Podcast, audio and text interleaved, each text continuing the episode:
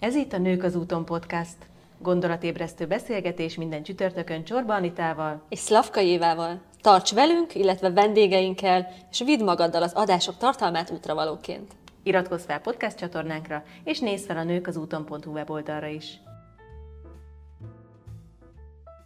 Sziasztok! A novemberi hónap ugye a karrierről szól, és arra gondoltunk, az úton önmagadhoz kihívás szervezőim, ugye Vanda Anita, Csorba Anita és én, hogy behozzuk a karrier témát, úgyhogy három nézőpontból tudjunk ránézni, és ti is három nézőpontból kapjatok egy-egy rálátást erre a témakörre, hogy hogyan viszonyul a karrierhez egy munkavállaló, egy vezető, illetve egy szabadúszó. Úgyhogy fogadjátok szeretettel a mai adásunkat. Hát kezdjük is mindjárt talán az első területtel, mert ugye arra gondoltunk, hogy há, vagy öt területet, öt plusz egy területet veszünk gorcső alá. Úgyhogy én így be is dobnám nektek az első területet, és akkor már meglátjuk, hogy hogyan alakul a beszélgetés. Mit gondoltok a szabadságról? Kezdjük a szabadsággal, jó? Ki milyen értelmezés, vagy ki hogyan értelmezi a szabadság fogalmát, és hogyan jelenik meg a munkájában, mert igazából ez a lényeg. Ó, nem néztek, akkor kezdem én. Én majdnem biztosra veszem, hogyha most megszavaztatnánk a hallgatókkal, hogy ki a legkevésbé szabad hármon közül, akkor biztos, hogy én, én lennék, mert hogy van egy főnököm. Szerintem ez egy nagyon tipikus hozzáállás a, a, a munkavállalói léthez, hogy nem a maga ura, és hogy mások adják ki a feladatokat, más osztja be az idejét, és hogy ez, ez nagyon ellentétes a szabadsággal. Én ezt abszolút nem gondolom így.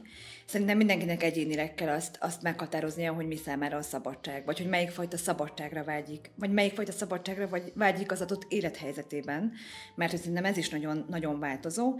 Nekem jelenleg pályakezdőként ö, óriási segítséget ad és szabadságot, hogy megvannak a keretek és a határok, amiket más határoz meg. Vagy én például a, a cégvezető, akire azt mondják, hogy sokkal szabadabb, mert, mert ő hozza meg a döntéseket, nekem nem szabadság, hogy minden napja, minden perce be van osztva, és én ennél például sokkal rugalmasabb vagyok, vagy rugalmasabb lehetek, és nekem ez most jelen helyzetemben 32 évesen a szabadság. Úgyhogy én szerintem nem vagyok kevésbé szabad, mint egy szabadúszó, vagy egy cégvezető, csak én most erre a fajta szabadságra vágyom. Mm. És ez szerintem nagyon fontos. De tetszett, hogy megfogalmaztam, mert mindjárt hozzáfűzök valamit a, a saját értelmezésembe is. Anita? Én a szabadságnak két olvasatát láttam most így hirtelen magam előtt. Ez egy, az egyik az, amikor nagyon, nagyon távolról nézzük, én vezetőként nagyon szabadnak érzem magam, hiszen a, a, a messzi céljaimat, a küldetésemet, a missziómat, azt én határozhatom meg arra megy az egész cég, amerre én szeretném, hogy menjen. Viszont, hogyha a mindennapokat nézzük, ha közelről nézzük, akkor teljesen igaza van Anitának abban, hogy, hogy kevés, kevés szabadsággal rendelkezem, mert be van osztva minden időm. Nyilván az, az időmenedzsmentet azt én határozom meg, hogyha ha erre ö, energiát ö, teszek, meg ugye ez, ez fontos is, de hogy alapvetően a külső, tehát a távolabbi szabadságból, ha azt nézem, hogy ott mekkora szabadság van, a mindennapi életemre sokkal kisebb szabadság vonatkozik, hiszen nagyon nagy felelősség van a vállamon, ugye tizen vagyunk a csapatban, ez még egyszer ennyi embert legalább jelent, aki után felelősséget vállalok, és ez, ennek vannak, van az a következménye, hogy a mindennapjaim nem szabadak. Nem feltétlen szabadak. Ugye hát ez is értelmezés kérdése, hogy kinek mit jelent a szabadság. Már most két olyan különféle fogalom meghatározást mondhatok, ami, ami tök szépen egybe is cseng, de uh, teljesen különbözik egymástól. És akkor most behozok én is egy harmadikat, bár igyekszem azért összefűzni ezt a kettőt, hogy én képviselem a szabadúszó részét, és ennek a szóban alapból benne van a szabadság, és hogy mit értünk szabadság alatt. Az én saját értelmezésem szerint, hogy szabadon dönthetek az életem felett, hogyan osztom be az időmet, hogyan osztom be a munkáimat, hogyan osztom be, vagy mikor fektetek kellő időt a magánéletemre, és hogy ezekkel hogyan súlyozom, hol dolgozom, kikkel dolgozom, milyen projekteken dolgozom. Tehát én szeretem, hogyha elég nagy ez a tér, ahol szabadon dönthetek. Viszont ugye a, a kreativitásnak egy nagyon-nagyon fontos része a, a azok a keretek, amiről egyébként Anita is beszélt, a szabadság és a biztonságnak az egyensúlya, és a keretek mindig kellenek. Csak nem mindegy, hogy hogy fektetjük le ezeket a cölöpöket. Ugye, hogyha túl széles, túl nagy ez a keret, tehát túl nagy a szabadság, akkor bizony az nem biztonságot ad, hanem szétszórhat, szétszórtál, tehát szétaprózódhatsz. Hogyha túl szűk, túl kevés az a szabadság, akkor, akkor megint nem egy biztonság, mert be vagy zárva, és úgy érzed, hogy nem tudsz kibontakozni. Tehát, hogy számomra a szabadság az is, ahogy ezekkel a keretekkel lehet játszani, hogy egyszerre adjon biztonságot, és egyszerre szabadságot, hogy így meg tud élni azokat a számodra fontos dolgokat amelyek, amelyek előrébb visznek akár a magánéletben, akár a karrierben. Úgyhogy én itt tennék hozzá a szabadság fogalmához. Szerintem ehhez azért nagyon-nagyon meg kell érni, hogy a saját kereteid és határaid legyenek, és akkor én most bevallom, hogy nekem ez, ez nincs meg, ez már egy home office napon kiderül. Hogy ami, ami itt bent egy X keret, és X idő is csak a munkával foglalkozom, otthon nincs vége a munkaidőnek. Tehát, hogy nem tudom a saját kereteimet jelenleg, és erre nagyon jó, hogy van egy hely, és van egy vezető, akitől tanulhatok, mert most még nem menne. Lehet, hogy tíz év múlva már nem fogadnám el ezeket a kereteket, de most nekem óriási segítséget nyújtanak. Élethelyzet függő is lehet, ahogy a szabadsághoz viszonyulunk, szerintetek? Biztosan. Mint ahogy akár a karrierünkben? Szerintem nagyon fontos az, hogy mennyi korlátot szeretnénk tényleg, vagy kapaszkodót lehet, hogy ez a jobb megfogalmazás éppen az adott élethelyzetünkben, és, és ha visszatekintek én is a különböző helyzeteimre, volt, hogy ha, ha nem lett volna sokkal erősebb kapaszkodom, vagy korlátom, akkor elbuktam volna. Tehát, hogy akkor abban a helyzetben szükségem volt rá. Most például ezek a mindennapos korlátok, ezek inspirálnak inkább, úgymond, tehát, hogy, hogy nem, nem rendelkezem annyira nagy szabadsággal a mindennapos időm felett, ez engem pont arra inspirál, hogy, hogy tudatosabban, kevesebb időből is oldjak meg dolgokat, és úgy tudjak előre haladni, de hogy ez nagyon-nagyon élethelyzet függő szerintem, hogy éppen ki mire vágyik, mert mondjuk amíg kisgyerekekkel otthon vagy, vagy kisgyerekekkel mellett dolgozol, megint más szempontok vannak, akkor amikor... Vagy egy nagy projekten dolgozol éppen, egy... akkor kevesebb az idő, de... Így, így van, tehát hogy mondjuk a, igen, a nagy projekten is, de hogy inkább azt mondom, hogy tényleg a, mondjuk én most a 40-es éveim közepén ö, vagyok már, és most például ö, pont, hogy nincs pont az, amit mondott Anita, ő jó, több mint tíz évvel fiatalabb nálam, tehát hogy, hogy, hogy neki amikor én is idős voltam, akkor kellettek ezek a keretek, most pedig zavarnának, úgymond ezek a keretek, tehát hogy most szeretném megvalósítani a saját életcéljaimat.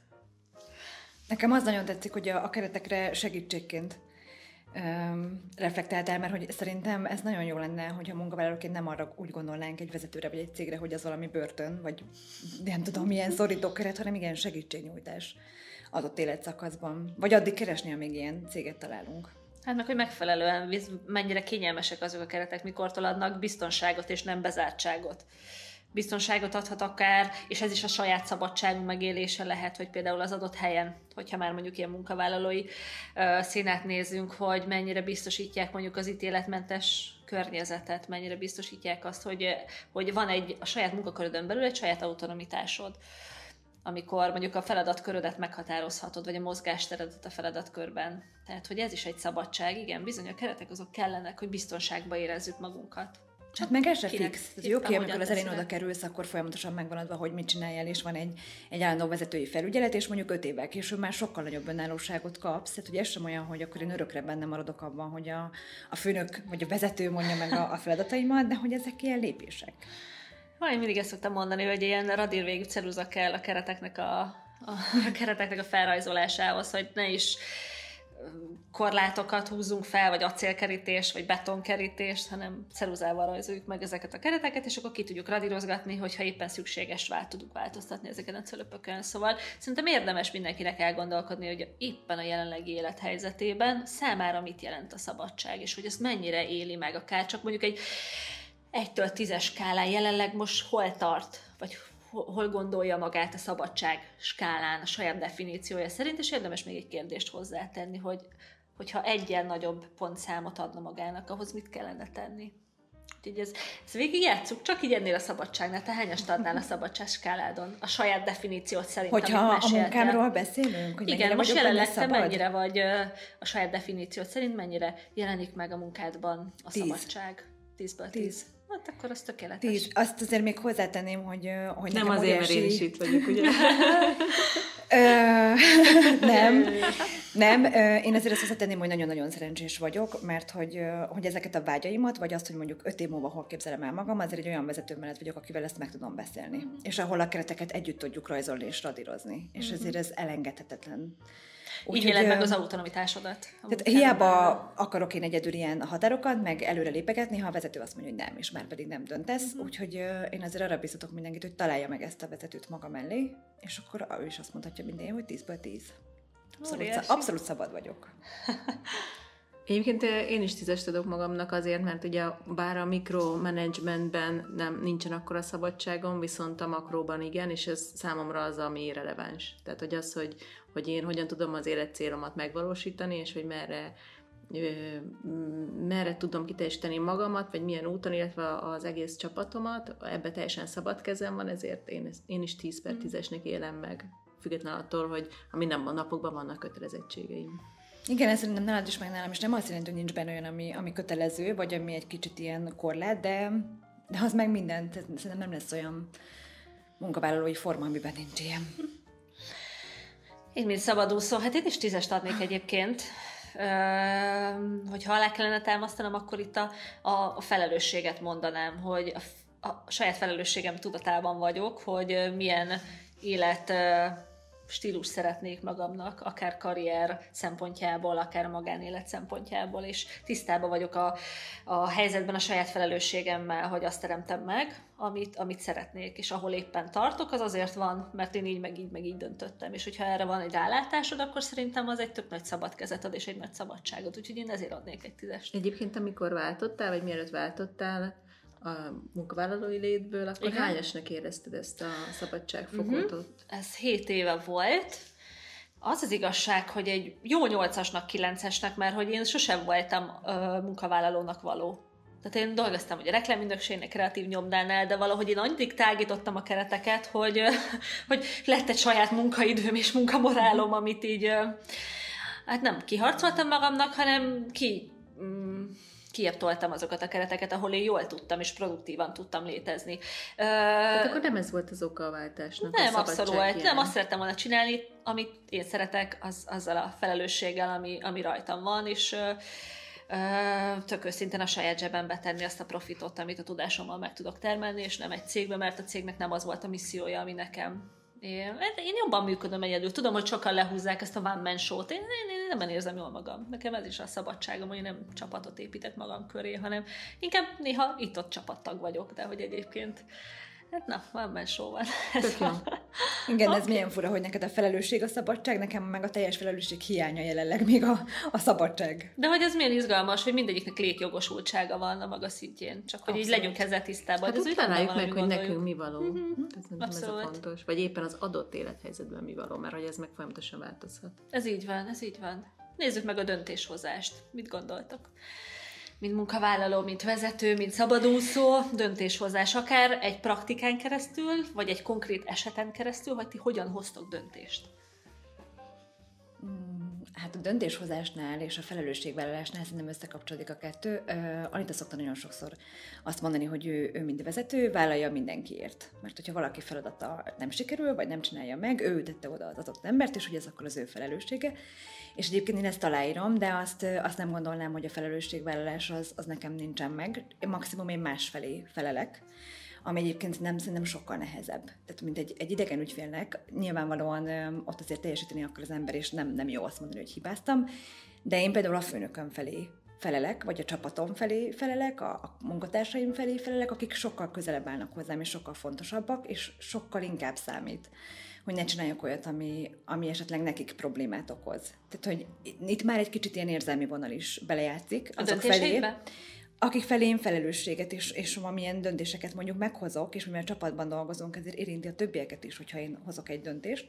És nem ez nehezebb az érzelmi számiat, mint mondjuk a, az ügyfél felé. Most nem becsülöm le azt, ami, ami a te teljes felelősséged, mert hogy a sokkal, sokkal nehez, vagy hát nem sokkal nehezebb, másként, másként nehéz, igen. De hogy, de hogy az nincsen egyáltalán, hogy nem. Nem. És nem is akarom kivonni magam a, a felelősség vállalás alól Abszolút. Tehát, ugye hmm, most a felelősség egyébként egy külön témakör is nálunk, de szerintem akár nyugodtan egybe is, egybe is Nálam nagyon egyben van, döntés. mert az, hogy hozol egy döntést, annak lesz egy csomóféle fajta következménye, amihez vállalni kell a, a felelősséget, és akkor itt jön az, amiről előbb is beszéltünk, hogy a szabadsággal együtt, hogyha azt mondja a vezető, hogy nagyobb teret kapsz, és te hozhatod a döntést, áll, de azzal a felelősség is és nagyobb. Tehát, hogy ez, a terhet, aha. Én mindegyik téma szerintem annyira egybe van itt, hogy elég nehéz szét, szétválasztani. Szétszállazni, nem is biztos, hogy kell, csak egy ilyen kapaszkodóként. De ha már a, a, a döntéshozás, az biztos, hogy nekem, nekem idő kellett, és egy folyamat, hogy, hogy egyre inkább merjek döntéseket hozni. Uh-huh. És nagyon jó érzés, amikor ezek a határok tágulhatnak, egyrészt mert én is kiléphetek a komfortzónából, és nekem a, a maximális bizalmat jelenti a vezető részéről, ha azt mondja, hogy ebben és ebben és ebben dönthetsz. Tehát, hogy ez egy nagyon Szuper, Anita, te hogy vagy ezzel? Döntés, vagy akár döntés és felelősség játszhatsz a két szóval? Én alapvetően nagyon szenvedélyes és érzelemből döntő ember voltam, vagyok. Mindenesetre mielőtt elkezdtem csapatot építeni, ugye 36 évesen, ez kb.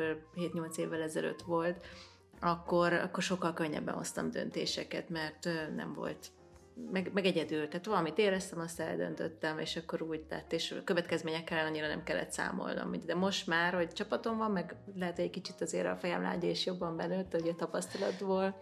Tehát, hogy érzem a következményeket, amiket egyes döntésem nyomám sokkal intenzívebben, és én azt vettem észre, hogy az változott meg a, a döntéshozatalomban, hogy ebben a nyolc évben, és aztán a vezetői fejlődésemet is mutatja, hogy sokkal jobban meghallgatom a, a, mások véleményét. Aztán persze meghozom ami, azt a döntést, ami szerintem jó, de nyitottabb vagyok, és úgy hozok döntést, hogy nem feltétlen első felindulásban, hanem először jobban mérlegelek, és akkor utána a szívemre hallgatok, de egy mérlegelési szakasz ezt megelőzi jó esetben. Mert nyilván, nyilván hibázok, meg van olyan, amikor ez nem, nem így történik meg, tehát nyilván próbálom a nagyobb súlyú projekteknél ezt ezt komolyabban venni, de amikor tehát kisebb súlyúnál pedig akkor belemenni, de az biztos, hogy, hogy attól függetlenül, hogy mérlegelek, és hogy, és hogy utána döntök, a, a, a, a fő etikai szempontok, vagy az, az hogy merre szeretném, hogyha az életem, illetve a csapat életem menne, az, az,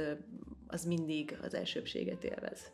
Tehát, hogy nem vállalt tamtunk el olyan munkát, ami, amiben nem hittünk százszerzelékosan, vagy nem csinálnak olyat, ami nem építi a, a cégünket, a, a márkát, meg a jövőt, meg azt a missziót, amiben hiszünk. Uh-huh. Tehát, hogy megfontoltabb vagyok, azt hiszem általában. Oké, okay, megfontoltabb. Miért nem nézel? meg, nagyon megcáfolsz. És Mernélek. Ennyit a szabadságról, viszont 9-re a 10 pontom vagy szerintem. Nem, nem cáfolom meg.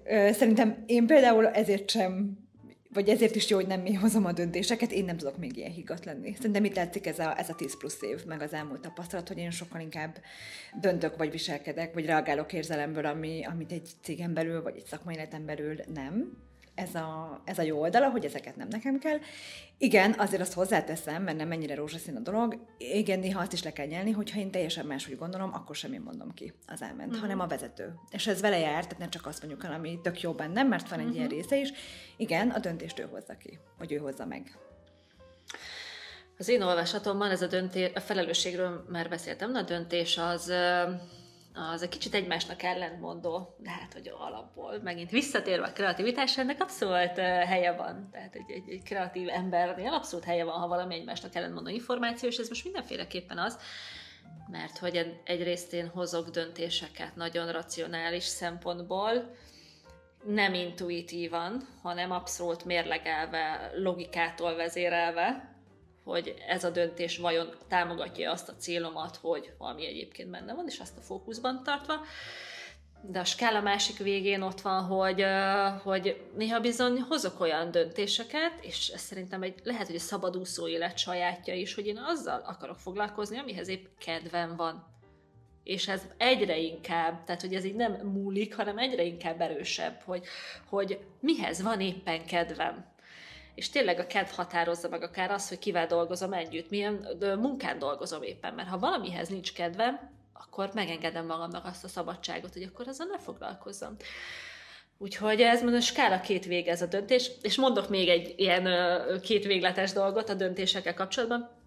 Hogyha vannak ilyen nagy szakmai döntések, hogy egy szerződést át kell gondolni, vagy hogy belevágok egy hosszabb, nem tudom, képzésbe, vagy egy olyan projektbe, amivel hosszú kifutása van, pillanatokon belül mérlegelek nagyon sok szempontot, és nagyon gyorsan hozom meg a döntést, és onnantól kezdve azt gondolom, hogy ezt választ, van A, B, C, D csomó út, és abban kiválasztom az egyiket, akkor onnantól kezdve az az út van, és azon megyünk, be, és soha nem nézek vissza, hogy más, hogy, hogy, hogy történhetett volna.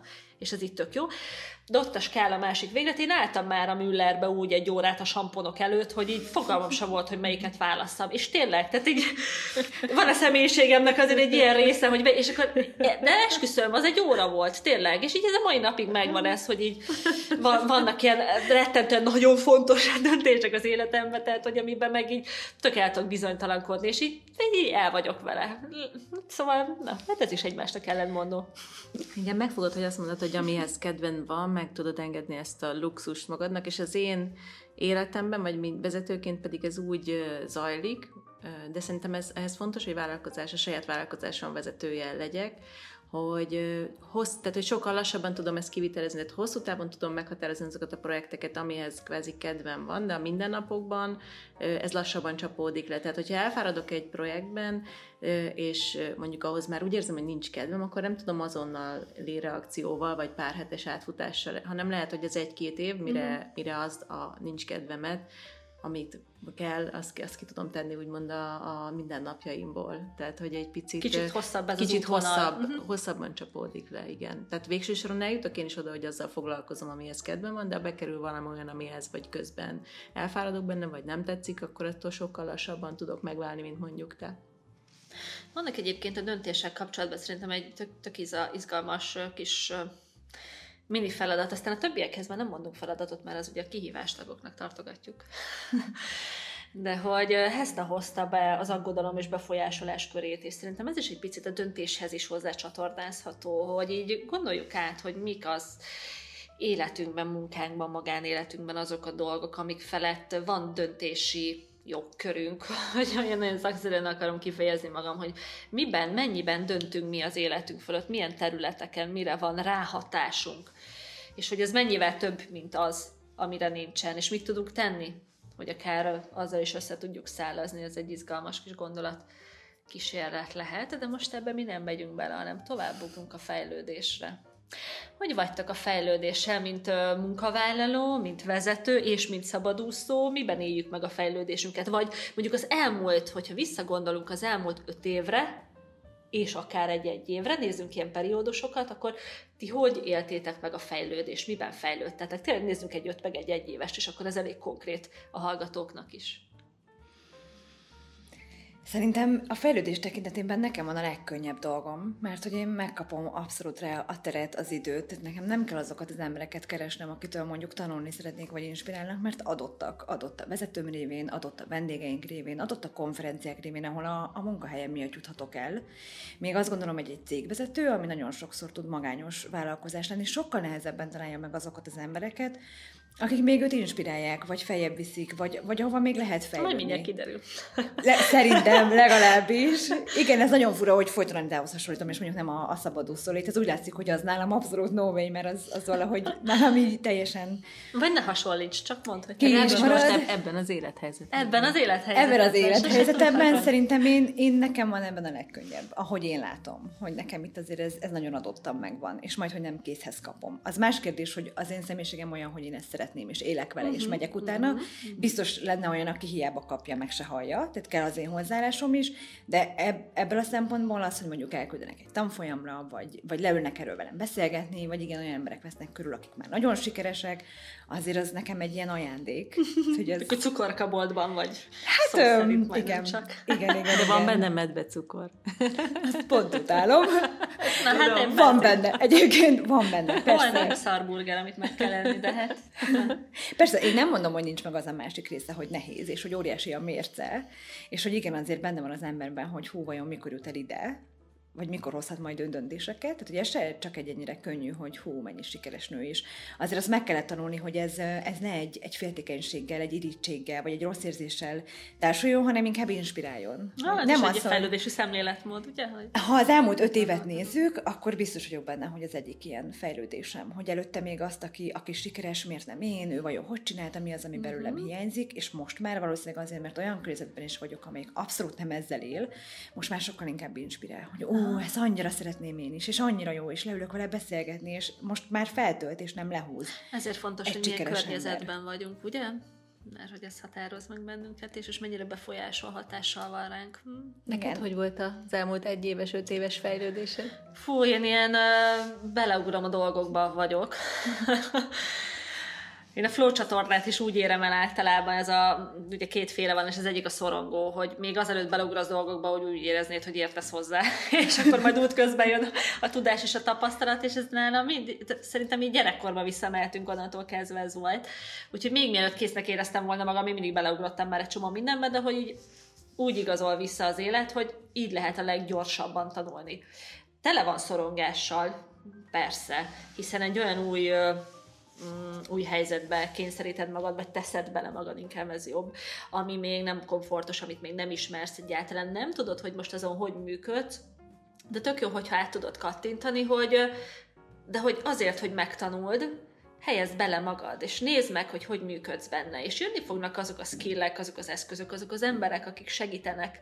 Ugyanúgy szokták mondani, és szerintem egy annyira kis klassz dolog, hogyha hogy egy szoba tele van olyan emberekkel, akik kevesebbet tudnak nálad, akkor, akkor ez nem jó szoba. Menj egy olyan szobába, ahol a legtöbb ember többet tud, mint te. Adott bármilyen területed, mert hogy abból fogsz tudni tanulni, hogy én nagyon-nagyon, nagyon-nagyon-nagyon hiszek a gyakorlati tapasztalatban és a gyakorlatban elsajátított tudásban. Mert hogy így a, ah, kicsit ez a én nem hiszek a diplomában, miközben nekem is van, és most szeretném a következőt, valami megvan az oka, hogy miért. Mi lenne, ha hinnél benne? Ugye? Olyan. Mert hogy nagyon sok minden pillanatok alatt elavul. Tehát, hogyha nem vagy ott a piacon, és, és figyeled a rezgéseit, és nem vagy benne a folyamatokban, akkor is, hogyha még nem érzed, nem tudod, akkor egyszerűen lemaradsz. Tehát, hogy egy x éves képzés alatt, amíg végigmész, hogyha nem gyakorlati szakemberektől tanulsz, akkor egyszerűen nem leszel piacképes. És tudom, ezt a porkolábimra szoktam mindig mondani, mindig, és ezt mindig mondom is, hogy egy ilyen nagyon vuka világban élünk, egy nagyon bizonytalan, komplex, folyamatosan változó világban, és ez a természetes, ebben élünk. És ezáltal van rendben az is, hogyha te belemersz menni helyzetekben, ahol bizonytalannak érzed magad, ahol érzed, hogy itt most egyik napról a másikra egy tök új dolgot élsz meg, mert hogy így ezáltal tudsz együtt rezegni a világgal. Mi volt a kérdés? Fejlődés. Fejlődés. Na, úgyhogy igen, így, így fejlődöm. Megyek azon az úton, amit ki, ki, kitaláltam, és akkor igen, belehelyezem magam olyan helyzetekbe, ami még tök új, próbára téve magam. Te hogy vagy vele? Ez tök érdekes volt ez a megközelítés. Én Anitára csatolnék vissza, mert ugye ott feltételezett rólam valamit, és... ez most nagyon csúnya hangzott. és ennek egyébként helyt adnék, tehát hogy tök igaz volt. Én is úgy érzem, hogy, hogy, hogy nekem kell megkeresni azokat a szituációkat, embereket, lehetőségeket, amik fejlesztenek. Az a szerencsém, hogy gyerekkorom óta nagyon nagy tudásvágy van bennem. Tehát, hogy ezt, ezt 20 éves koromban, koraim, koromban, ilyen iskolákban próbáltam csillapítani, és aztán ugye 30 évesen meg már az életben, és az életben sokkal jobban lehet, úgyhogy itt meg rácsatlakoznék, tehát hogy tényleg a gyakorlati dolgokat megtanulni, és most egy éve keresem, vagy másféle tudatosan ezeket a lehetőségeket. Úgy előtte azért besukaltam tíz év iskolázás után. Kellett, hogy a, a pihenő, és most értem meg arra, hogy, hogy most keresek olyan üzleti köröket, társaságokat, mentorokat, akik ebben segíteni tudnak. Úgyhogy, úgyhogy a fejlődésre visszatérve nagyon fontos a folyamatos fejlődés és önfejlesztés, de hogy éppen ez is talán az életszakaszhoz köthető, hogy éppen ki, ki hol tudja megtalálni ennek a motorját. Ehhez kapcsolódóan most konkrétan jelenleg számotokra mi az, ami inspiráló? Ez lehet egy könyv, ez lehet egy ember, egy, egy videósorozat, egy tévé, bármi, miért a tévét mondtam, mindegy. Tehát, hogy így bármi, ami éppen inspirál egy ember, vagy, vagy egy könyv, vagy, vagy akármi. Van-e ilyen? Ami most nagyon fontos? Hát ember- Vagy egy terület, vagy egy terület, bármi, ami inspirál. Ja, ilyen mindig van, csak az általában havonta más és más, úgyhogy ezeket nem szoktam baj. komolyan venni, meg saját magamat is. Az emberek is folyton változnak. És az előző beszélgetésben elhangzott Kendehofer Krisztina neve, nekem abszolút. Abszolút. ő az, aki, aki így ez a talon. Valószínűleg azért, mert azt a látságot és azt a keménységet ötvözi az üzleti életben, ami, ami Igen, szerintem elképesztő, nem? Tök jó. példaértékű, és amit én nagyon-nagyon szeretnék, mert hogy azért azt, amit ő elért, ahhoz kell ahhoz, hogy egy nagyon-nagyon határozott üzletember legyél, és közben meg egy, egy tünemény, és egy és rajongó, embernek- lélek. igen, hogy ő is egy rajongó lélek, tehát hogy ő is van, Igen. aki, akit inspirál, de mindig van egyébként. Mindig van ember, mindig van könyv. Leginkább a, a céljaim meghatározáshoz tud inspirálni. Hogyha valamit tényleg nagyon, nagyon Aha. akarok, és nem csak egy ilyen Aha. fellángolás, az nálam nagyon gyakori. Tehát minden nap más akarok lenni, még itt munkahelyen belül is, de amikor már ilyen hosszabb idő után jön az, hogy na én most tényleg ezt szeretném, mert most más csinálom, és ez nagyon jó, az nagyon tud inspirálni, hogy végre megtaláltam az utam, a helyem, mert hogy azért ezt én még mindig keresem, és hogy ez nagyon-nagyon nehéz. Tehát az nagyon jó dolog, hogy nagyon sok mindent ki tudok itt próbálni, és hogy nagyon sok szerepben helytállok, de pont ugyanannyira nehéz is. Hogy nincs meg még az a fő vonalam, amiben azt mondom, hogy igen, ezt én mondjuk tíz évig szeretném most építeni. Lehet, hogy ilyen soha nem lesz egyébként. Csak mondom, és Viszont nekem gond. van erre vágyam, hogy egyben Egy egyet tökéletesítsek, igen, és az, hogy mellette rengeteg mindent csinálok, az nagyon jó, mert rengeteget tanulok belőle, Csak de egy én, ahogy mondtam a beszélgetés előtt, én szeretem a címkéket. Ez nem egy jó Aha. dolog, tudom, de nekem, Ne nekem címkézd kell... föl, hogy ez jó dolog, vagy sem a címke. De hát Föl kell szeretném címkézni, mert én címkézek, úgyhogy... Igen, tusé. Úgyhogy nekem erre most még szükségem van. Lehet, hogy ez még a kapaszkodom, hogy be tudjam magam egyáltalán határolni. Na, de az is Valószínűleg. Tehát, hogy nekem még ez a, ez a nagyon sok minden A csinálok. biztonságos kereteket is teremted ezáltal. hogy- Igen, igen, ezekre a keretekre szükségem lenne, holott, és egyikről sem tudnék lemondani, amit most csinálok a másik, Aha. másik javára, tehát hogy így még nem, Még nem ebben- jutottam el oda, hogy azt mondjam, hogy ez, de az nagyon fog inspirálni, hogyha Aha. meg lesz az, hogy na, ez vagyok én, és ezt csinálom. Anita, téged mostanában mi az, ami... Engem azok az aki- emberek inspirálnak, akik a semmiből létrehoznak valamit. A, legyen az Gary Vaynerchuk, Igen, legyen az, igen, Puskás Ferenc, ugye nagyon sokszor építette fel a karrierét, nagyon érdekes szerintem az ő életrajzi filmje. Tehát, hogy mindig, mindig amikor újra és újra akár, tehát nem csak a, az is nagyon imponáló, hogyha egyszer valaki elkezdi semmiből is fölépít valami nagyot, de hogyha esetleg az, ugye ebben mindig van egy kockázat, és ez leomlik, akkor újra föl tudja vajon építeni magát, és ha igen, akkor az, az még duplán inspiráló. És ugye erre van ez a, ja, akkor ajánlanék ilyen konkrét könyvet, a japán öm, szó, hogy ikigai, ennek van öt ismérve, és ezt, ezt nem érdemes ebben így elmélyedni, mert tényleg ez ennek az egyik ismérve, hogy hogyan lehetsz boldog, ugye japánok szerint öt, öt alappontja van ennek, és ez az ikigai összegezve, és az, hogy a semmiből létrehozzál valamit, és ez legyen akár egy óraműves, akár egy vendéglátós, bár, bárki, a, vagy bármilyen területen, de itt ugye a lényeg, hogy a semmiből valamit hozzá létre, és az örömmel tölt el és inspirálni fog. Úgyhogy én most így, így ezt mondanám, hogy ez, ez ami inspirál folyamatosan is, és mindig is ez volt számomra, ami, ami lenyűgözött. Most erről az ikigájról jut eszembe, hogy azt mondják a japánok, hogy ez az ő motivációjuk arra, hogy minden reggel fölkeljenek a saját ikigájuk, hogy milyen területeken teljesednek, úgyhogy kedves hallgatók érdemes utána nézni, hogy milyen területekben is áll össze az ikigáj. Egyébként a, a Szikra magazinon találtak róla egy letölthető mintát is. Ha jól emlékszem, van letölthető minta is ezzel kapcsolatban. És akkor ki lehet tölteni, meg lehet nézni, hogy melyik területeken hogy vagyunk. És egyébként az nagyon ritka, ha valakinek megvan a középső metszet, a konkrét ikigáj. Már az is jó, hogy a különböző területek fedik egymást, hogy például azzal foglalkozol, ami, ami egyébként fel is tölt, vagy éppen amivel foglalkozol, az profitábilis. Tehát, hogy megvannak ezek a területek és ezek a metszetek, de hogyha mindegyiknek van egy közös metszete, ugye maga az ikigáj, akkor az brutál jó. Tehát ne érezzétek magatokat szarul, mert mondjuk nincs meg az ikigáj, csak egy-két dolog dolgot tudtok kitölteni, mert hogy az is tök jó, legalább már valamit ki tudtok tölteni, mert az elindít egy úton. Én ezt pont akartam, hogy van, akinek megvan ez a teljes tökéletesség? Hogy minden, Hát én, minden, valame, mindennel? én valamelyik kihívásomban találkoztam olyannal, aki ki tudta tölteni az ikigájt teljes egészében. Úgyhogy Én ez is tudtam, nagyon hogy van egy ilyen kitölthető része, úgyhogy majd megnézem Na, a Szikra magazin. Akkor már te is kapsz egy feladatot, látod? Benne van egyébként a könyvben is, az Ékreatívum könyvben. Nagy Norbi rajzolta meg az ikigájt benne. Úgyhogy szuper, igen, érdemes kitölteni, vagy legalábbis játszani vele, mert ez egy Na és téged érdekes. mi inspirál? Ö, mi inspirál mostanában? Ö, teljesen rákattantam arra, hogy megértsem, hogy konkrétan az agyunkban mi történik a kreativitással, hogy az aha momentumban, és egyre több ilyen TED előadást nézek, könyvet olvasok, hogy tényleg mi történik, mi történik a, a neurobiológiailag bennünk, hogy, hogy ezt az oldalt is megismerjem, hogy majd úgy tudjam átadni, hogy, hogy az érthető legyen, és, és érezzük, hogy ennek van egy kézzelfogható fiziológiája, és olyan izgalmas, és most a legutóbbi könyv, ami a kezembe került, Stephen Kotlernek a Lehetetlen művészete, amiben ki, egyik részben kitér erre, és valami fantasztikusan magyarázza el, és tényleg így iszom szavait.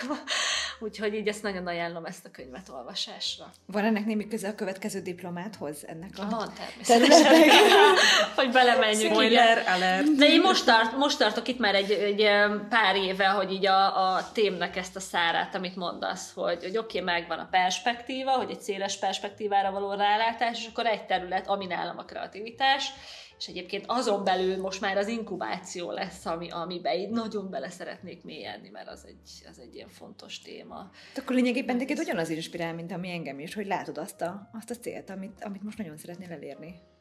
Persze, de hát közben Csak te már minden látod. inspirál. Rengeteg minden. Éppen, hogy. Oké. Okay. Következő téma. Hát akkor maradjunk ennél a témánál. Kreativitás. Hogyan jelenik meg a kreativitásod a munkakörödbe? Te hogy éled meg? A kreat- vagy ti hogy élitek meg a saját kreativitásotokat?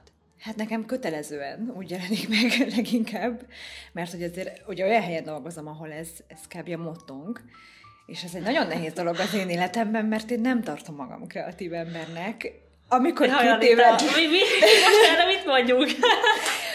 Jó, amikor két évvel ezelőtt ide kerültem, nálam egyenértékű volt a kézügyességgel. Ezt Van azért... feladat. De legalább leké, le, leképezi ugye az Igen. általában. Na, meg van még feladatunk, legalább van miért élnünk. Igen, ja, Milyen jó, ha én vagyok az átlagember. Mint a példányon, nagyon szívesen, nekem is egy öröm. Hát, hogy akkor azért azt hittem, hogy az, az csak a kézügyesség, és az egyáltalán nincsen. Szerintem. Tehát, hogy ez tényleg a pálcika ember. De nem élvezed a pálcika embert összerakni? Nem. Mert Nem, abszolút nem, és uh, nekem a, a kreatív ember az valami, nem tudom, ilyen hatalmas sikerrel élő, valami óriási nagy dolgot csináló ember. Tehát nekem egy olyan szintet jelez, amit én azt gondolom, hogy én Túl nem... magas polcon van. Igen, hogy én ezt nem, Aha. nem érem el. Nekem egy kicsit megfoghatatlan is még az én életemben, hogy mi az a, a kreativitás. El tudom Mert az. mondani észre, hogy, hogy probléma megoldás és, és társai, de úgy igazán nem érzem egyiket sem, hogy én valamiben annyira kiemelkedő lennék. Mert hogy nálam a kreatív ember valamiben nagyon-nagyon kiemelkedő, azért kreatív, azért valami más, és én még vagy nem látom, vagy nincs az meg bennem, ez még a jövő zenéje. Én ezt nem látom, hogy én ilyen, ilyen ember lennék, ez valószínűleg egy gyenge pontom, Úgyhogy az én életemben most kicsit ilyen mumusként van jelen ez a, ez a kreativitás, és azért pláne úgy nagyon nehéz, hogy, hogy igen, egyrészt inspirálnak azok az emberek, akik a környezetemben vannak, de hát ők is olyan magas polcon vannak, hogy azért gyerekkorodban te érezted magad valamikor kreatívnak bármilyen tevékenység közben? Mindegy, hogy mi. nem. Nem Vagy legalábbis nincs, pontja. nincs ilyen emlékem, de nagyon rossz, mert rögtön a technikórák és a rajzórák jutnak eszembe, holott szétcseszték nagyon nem ezt ezt a kedvet, kéne. aha. Meg hát nem csak erről szól a kreativitás, de hogy rögtön erre öm, nem, Csak nem az, hogy gyerekkorunkban könnyebben meg tudjuk fogni, mert köthetjük akár egy érzéshez. Milyen érzések voltak bennünk, amikor éppen valamit csináltunk. Sajnos, ha, azt ha gyerekkori emlék, akkor a, ha valamit alkottam, az inkább a mások szétrombolták emlék maradt meg, úgyhogy lehet, hogy inkább egy ilyen savanyú szőlő dolog nálam a kreativitás, vagy egy fájdalmas emlékhez fűződik, és ezért állok ennyire ellent, ezt nem tudom. Figyelj, és hogyha valakit kellene kerested a, az ismerőseid között, akit te kreatívnak tartasz, akkor őt miért tartod kreatívnak? Valamit csinált, olyan közegbe vette körül, vagy olyan ember, olyan... Hát most le nem most rólam senki, hogy azért mondom Anitán merítől, meg mert a, a cégvezetőm, de őt abszolút kreatívnak Profil tartom. És miért? egyébként nem, De a, miért? nem a kézügyesség. De miért a- kreatívnak? Mindig mindent máshogy gondol. Én azt hiszem, hogy ez az, amit a leginkább kedvelek benne, hogy, hogy abszolút nem a kitaposott úton, bármiről legyen szó. Tehát egy, egy ajándékról, amit mondjuk kitalál, hogy a partnereknek adja, bármiről a nap folyamán, ezernyi ötlete van, és az mindig más, mint másoké, és én ezt nagyon szeretném elsajátítani. Tehát szerintem valamivel kitűnni a tömegből, vagy nyomot hagyni, mindenkinek óriás álma vágya, és azt látom, hogy ő meg is tudja ezt valósítani. Miért azt... szerinted? Mm, Mi kell hozzá? Hogy, hogy neki ez miért megy jobban? Hmm, miért megy jobban? Mondhatjuk így is. Milyen, Ö, azt hiszem, hogy sokkal hozzá? szabadabb, mint én, Anita. Uh-huh. És kitartó? És ez nem a munkáról van szó, uh-huh. hanem magánemberként. És kitartó, vagy szorgalmas esetleg? Uh, igen, vagy egyszerűen csak bár azt nem gondolom, hogy szorgalmas lenne, mint én, tehát hogy ezt, ezt nem látom uh-huh. különbségnek. Szerintem sokkal inkább van tisztában saját magával, sokkal inkább vetkőzte azt le, hogy úgy hozzon meg egy döntés, hogy egy ötletet, hogy más mit szól hozzá, vagy az jó lesz-e. Én még azt hiszem, hogy ez szerint működöm. Milyen érdekes, hogy két teljesen különböző kreativitás definíciót hoztál, amikor saját magadról van szó, hogy te kreatív vagy-e, meg hogyha valakit kívülről le kell profilozni, hogy egyébként mit jelent a kreativitás. Ez egy ilyen nagyon, nagyon izgalmas. Te levonsz ebből valami, külön, vagy valami következtetés, hogy ez a kettő tök különböző? Ö- Igazság szerint most így a gyerekkor behozatala az, ami nekem tanulság, hogy valószínűleg ezért ágálok ennyire ezzel az egészen, és ezért nem ülök le sosem ezt végig gondolni, hogy egyáltalán mi a kreativitás. Ez most kijött, hogy igazából egy definícióm sincs erre. És azt hiszem észre, hogy ami ellen így nagyon-nagyon, pedig hát ebben dolgozom a napi 8 órát, akkor ott valami, ott valami sajnos fel kell ismerni és megérteni, ami nem lesz könnyű, de de hogy én mivel szeretném ezt az életembe, a kreatív szemléletmódot, vagy probléma megoldást, ezért azt hiszem, hogy lehet, hogy most itt az idő. Hát azt kell levetközni és... akkor, hogy mások mit gondolnak? Hogy ez nem egyenlő a te személyiséged, hogy mit gondolnak? Hanem Ö, csak biztosan, igen. Hmm. Igen, egyébként szerintem Anita már sokkal inkább megengedheti magának azt, hogy, hogy ezzel ne foglalkozzon. Most én tudom, hogy ez csúnyán hangzik, de azért aki már elér valamit, és azért sikeres, és már van egy neve, és már fűzi, fűződnek hozzá a nevéhez. Nagyon, nagyon sok szép pozitív jelzők, ő már megengedheti azt a luxust, amit te is mondasz, hogy azt csinálja, amihez a, a kedve van. Vagy lehet bátran önmaga, mert már van egy kiépült bázisa, és az elfogadja úgy, ahogy. De Aki akkor hogy építesz ide... önazonos márkát, ha nem vagy önmagad? Sehogy. Ezért építem Anita önazonos márkáját, mert az enyémre még nem vagyok készen, és ezt kimondom teljesen őszintén, hogy az ő brendjével sokkal inkább tudok azonosulni, mint a sajátommal. Akkor engedj meg csak egy utolsó kérdés, és akkor továbbadjuk a, a szót, hogy uh, miben éled meg akár a munkád, vagy a magánéletedben azt az érzés, hogy ez de jó csinálni. Ebben most valami, valami, valami kiteljesedek benne. Mindegy, hogy mi az. Miben éled meg ezt a, ezt a kiteljesedés érzést, amiben így jól érzed magad? Ha valamit tökéletesen csinálok. Úgyhogy ez elég ritka. Sajnos, mert hogy tökéletesen csinálni, vagy tökéletesnek lenni. Aha, csak akkor érzed ezt a jó kis kielégítő, kellemes érzést, amikor... De ha azt érzem, mondjuk egy rendezvény után, Aha. hogy minden passzolt, minden gördülékenyen ment, a forgatókönyv, mindenki elégedett, minden ott volt, mindenre gondoltam, akkor azt mondom, hogy igen. Ja, tehát az eredménytől teszed függővé, hogy, hogy jól érezted-e magad, közben igen. nem érzed jól magad? Igen, és ha tudom azt, hogy beletettem 120%-ot, és az mondjuk egy külső körülmény miatt nem sikerült, tehát nem is az én hibám, akkor sem vagyok elégedett. De közben nem érzed jól magad, amíg ez történik, csak hogyha megvan az eredmény? Ez feladattól függő, de sokszor Aha. még a, a teljesítés kényszer azért az nagyobb. És Sokkal mondjuk egy főzés, vagy mondjuk egy süti összerakás, vagy ilyen még Hát mondjuk egyszerű. engem ilyenekkel azért kirózni lehet, hogy így ez pont rossz példa. Van Úgy, olyan hogy, a hobbitban, amiben így jól érzed magad. Az olvasás, az nagyon-nagyon ki tud kapcsolni, hogyha digitális detoxban vagyok, az rettentően. Én azért ugye abszolút online vagyok a, a munkám során, Aha. esténként, hétvégénként, napközben. Az nagyon-nagyon sokat segít. A barátaimmal való programok, tehát az mm. egy, egy beszélgetés, akár itt a, a cégen belül is, ami, ami valami pluszt ad, és ez legyen, az ott teljesen. Tehát az, az önmagam vagyok, és arra van igazán szükségem. És ebben töltődsz. Oké. Okay. Jó körbe jártuk, Anita.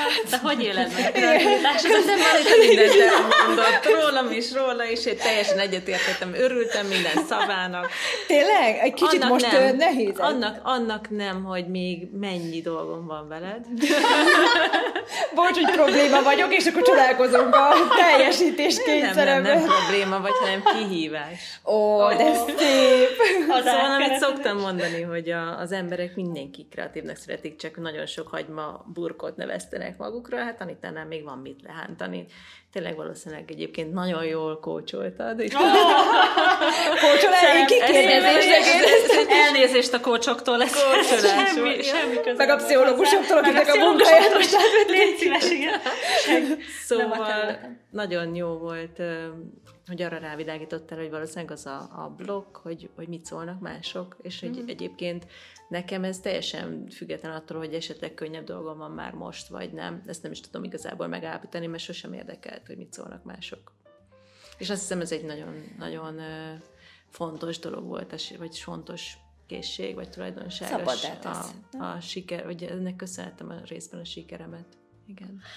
Igen, azok az emberek, és ezen nagyon egyet tudok érteni, mert én ugyanezt éltem gyerekkorom óta. Soha nem érdekelt, hogy mit gondolnak. Tényleg így, de hogy a lehető legőszintébben, hogy teljesen.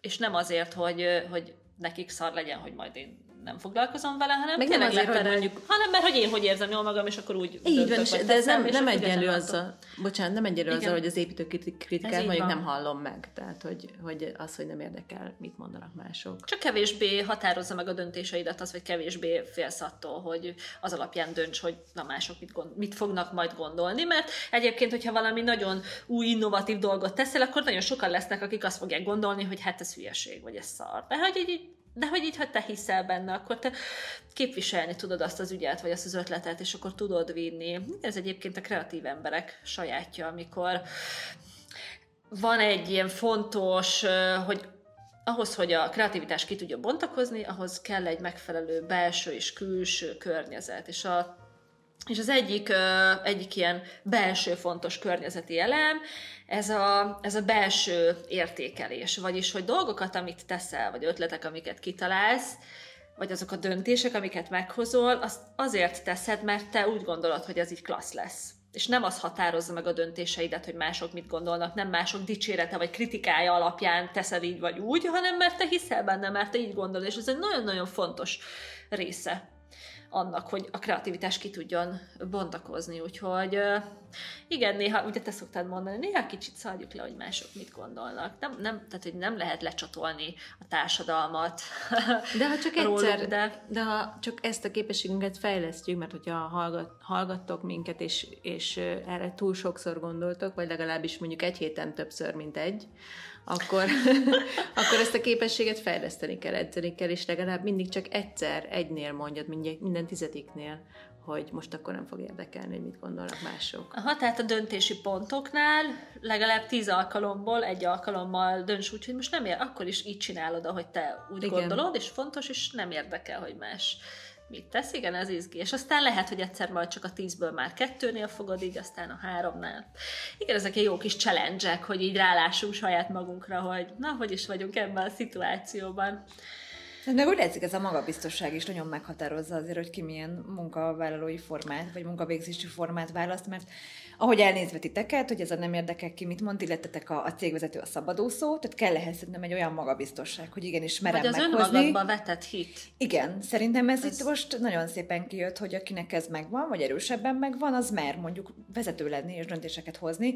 Még aki nem hisz magában, annak kell valaki, aki, aki egy kicsit Segíti, még. Mhm. segíti. De Igen. hogy ebből is látszik, hogy a kreativitásra szükséges készségek, képességek, ahogy te is mondtad, mert ezek fejleszthetőek. Sok olyan, sok kis apró lépéssel, csak lássunk rá azokra a területekre, hogy miben van szükségünk fejlődésre, és ezzel tök jól lehet kipróbálhatjuk, hogy Még a feladattól függetlenül, ugye majd lesz az úton magadhoz csoportban feladat, eszembe jutott most a, a nyári gyerektáborunk, amikor itt ö, activitieztünk, de ilyen speciális volt, és tudom, hogy húztak nekem a gyerekek feladatot. felelsz vagy mersz ezt Felelsz vagy mersz. Felelsz és vagy akkor az egyik feladatom valami, hogy feküdjek le a földre, és forogjak meg, és úgy mondjam, hogy nem tudom micsoda az volt. A másik meg, hogy menjek ide az élménystúdió elé, és akkor kiabáljak hangosan valamit. Hogy Mi volt az? halkabban. Hogy halkabban. És gond, gondolkozás nélkül mind a kettő feladatot teljesítettem, úgyhogy ez egyébként egy tök jó, ez a tök jó ilyen kis challenge, hogy hogyha most hallgatjátok, most leteszitek ezt a podcast adást, és akkor menjetek ki a bejárti ajtótok elé, és kiabáljátok el magatokat, hogy halkabban. És reméljük olyan jó visszajelzést kaptok rá, mint Anita, akinek pont arra jött egy autó, és visszakiabált vezető sok sikert. A mai napig sem értjük, de annyira jól kijött, hogy ez tényleg az egyik kedvenc nyári sztoring szerintem a táborból.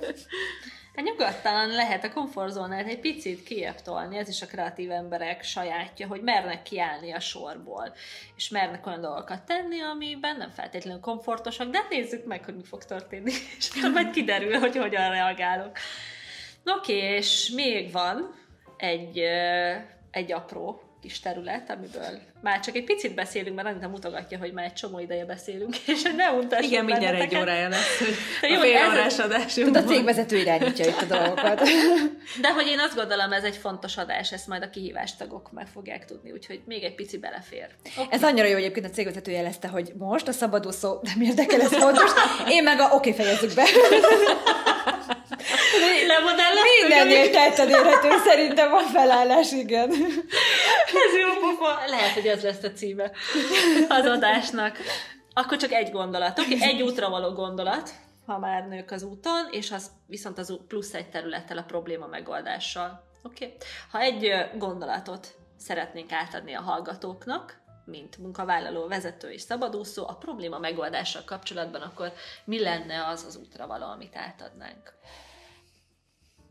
probléma, meg mindenképp ehhez szeretnéd, hogy kapcsolódjon? Én szívesen Nem. kezdem. Jó. Okay. A, én vezetőként mindig úgy tekintek egy problémára, hogy nincs probléma, csak kihívás, és uh-huh. hogy ez a kihívás majd előrébb visz ez ugyanolyan, mint amikor rajzolok egy, vagy festek egy képet, rákerül egy paca, az lehet, arra lehet problémaként is tekinteni, és előről kezdeni, és lehet kihívásként is, hogy mit ad hozzá majd a végső képhez, és én mindig ez utóbbiként tekintek minden egyes problémára, és én ezt javaslom mindenkinek, aki hallgat minket, hogy minden probléma igazából egy kihívás, ami előrébb visz, csak meg kell találni a helyét a rendszerben. Mm. Szép Jó, akkor azt hiszem, hogy nálam az lenne az üzenet, hogy a probléma ne legyen probléma, hogy nem kell tökéletesen, és ne csak azt élvezzük, ezt most egy kicsit magamnak is üzenem, mm-hmm. meg mindenki másnak, hogy sosem lesz tökéletes. És ugye, amit nagyon sokszor elmondunk a kreativitás, hogy az oda vezető út, hogy tessék azt élvezni egy kicsit. Ez most magamnak is, meg a hallgatóknak is, hogy ne legyen probléma, probléma. Lesz. Építsük be. Oké, okay, még e, amit behoznék ezzel a témával kapcsolatban, mert azt éppen nem érintettük, pedig nagyon sokszor beszéltünk róla, és talán ide kívánkozik a probléma megoldáshoz, és talán össze is foglalja, remélem, ezt a mai adást, azok a azok az utunkon lévő kis kavicsok, amiben ugye néha azért elbotlunk, ezek a hibák, hibázások. Sokszor azért nem merünk valamit megcsinálni, mert hogy félünk attól, hogy hibázunk. Igen, fogunk hibázni, persze, de hát, hogy ez hozzájár, hát mint ahogy a kavics az úton, hát maga az út a kavicsokból áll össze, tehát hogy ezt le akarjuk kikerülni. Inkább a mindsetet változtassuk meg, álljunk egy picit más oldalról, nézzünk rá erre, akár hibára, hogy, hogy ez vajon mennyiben tesz hozzá a mi utunkhoz, hogyha beépítjük. Tehát így kell apró lépésekben is akár bukni egy picit, mert hogy ez jelenti azt, hogy valamit csinálsz, és nem egy helyben ülsz hanem teszel, és ez bizony kockázattal jár az apró kis kavicsokkal, de hogy így merjük rugdosni ezeket a kavicsokat, jó, és szerintem mindannyian merjük egy picit, úgyhogy ez lenne az én üzenetem, rugdossuk ezeket a kavicsokat, aztán építsük be az utunkba, és hát menjünk együtt. Továbbra is. Tartsatok velünk jövő csütörtökön is. Köszönjük, Anita, hogy jöttél, és beszélgettél. Jó, nagyon izgalmas lett Nagyon ez beszélgetés a beszélgetés. Illetve hát akkor a feladattal pedig az úton önmagadhoz csoporttagjainak meg jelentkezünk. Sziasztok! Sziasztok! Sziasztok.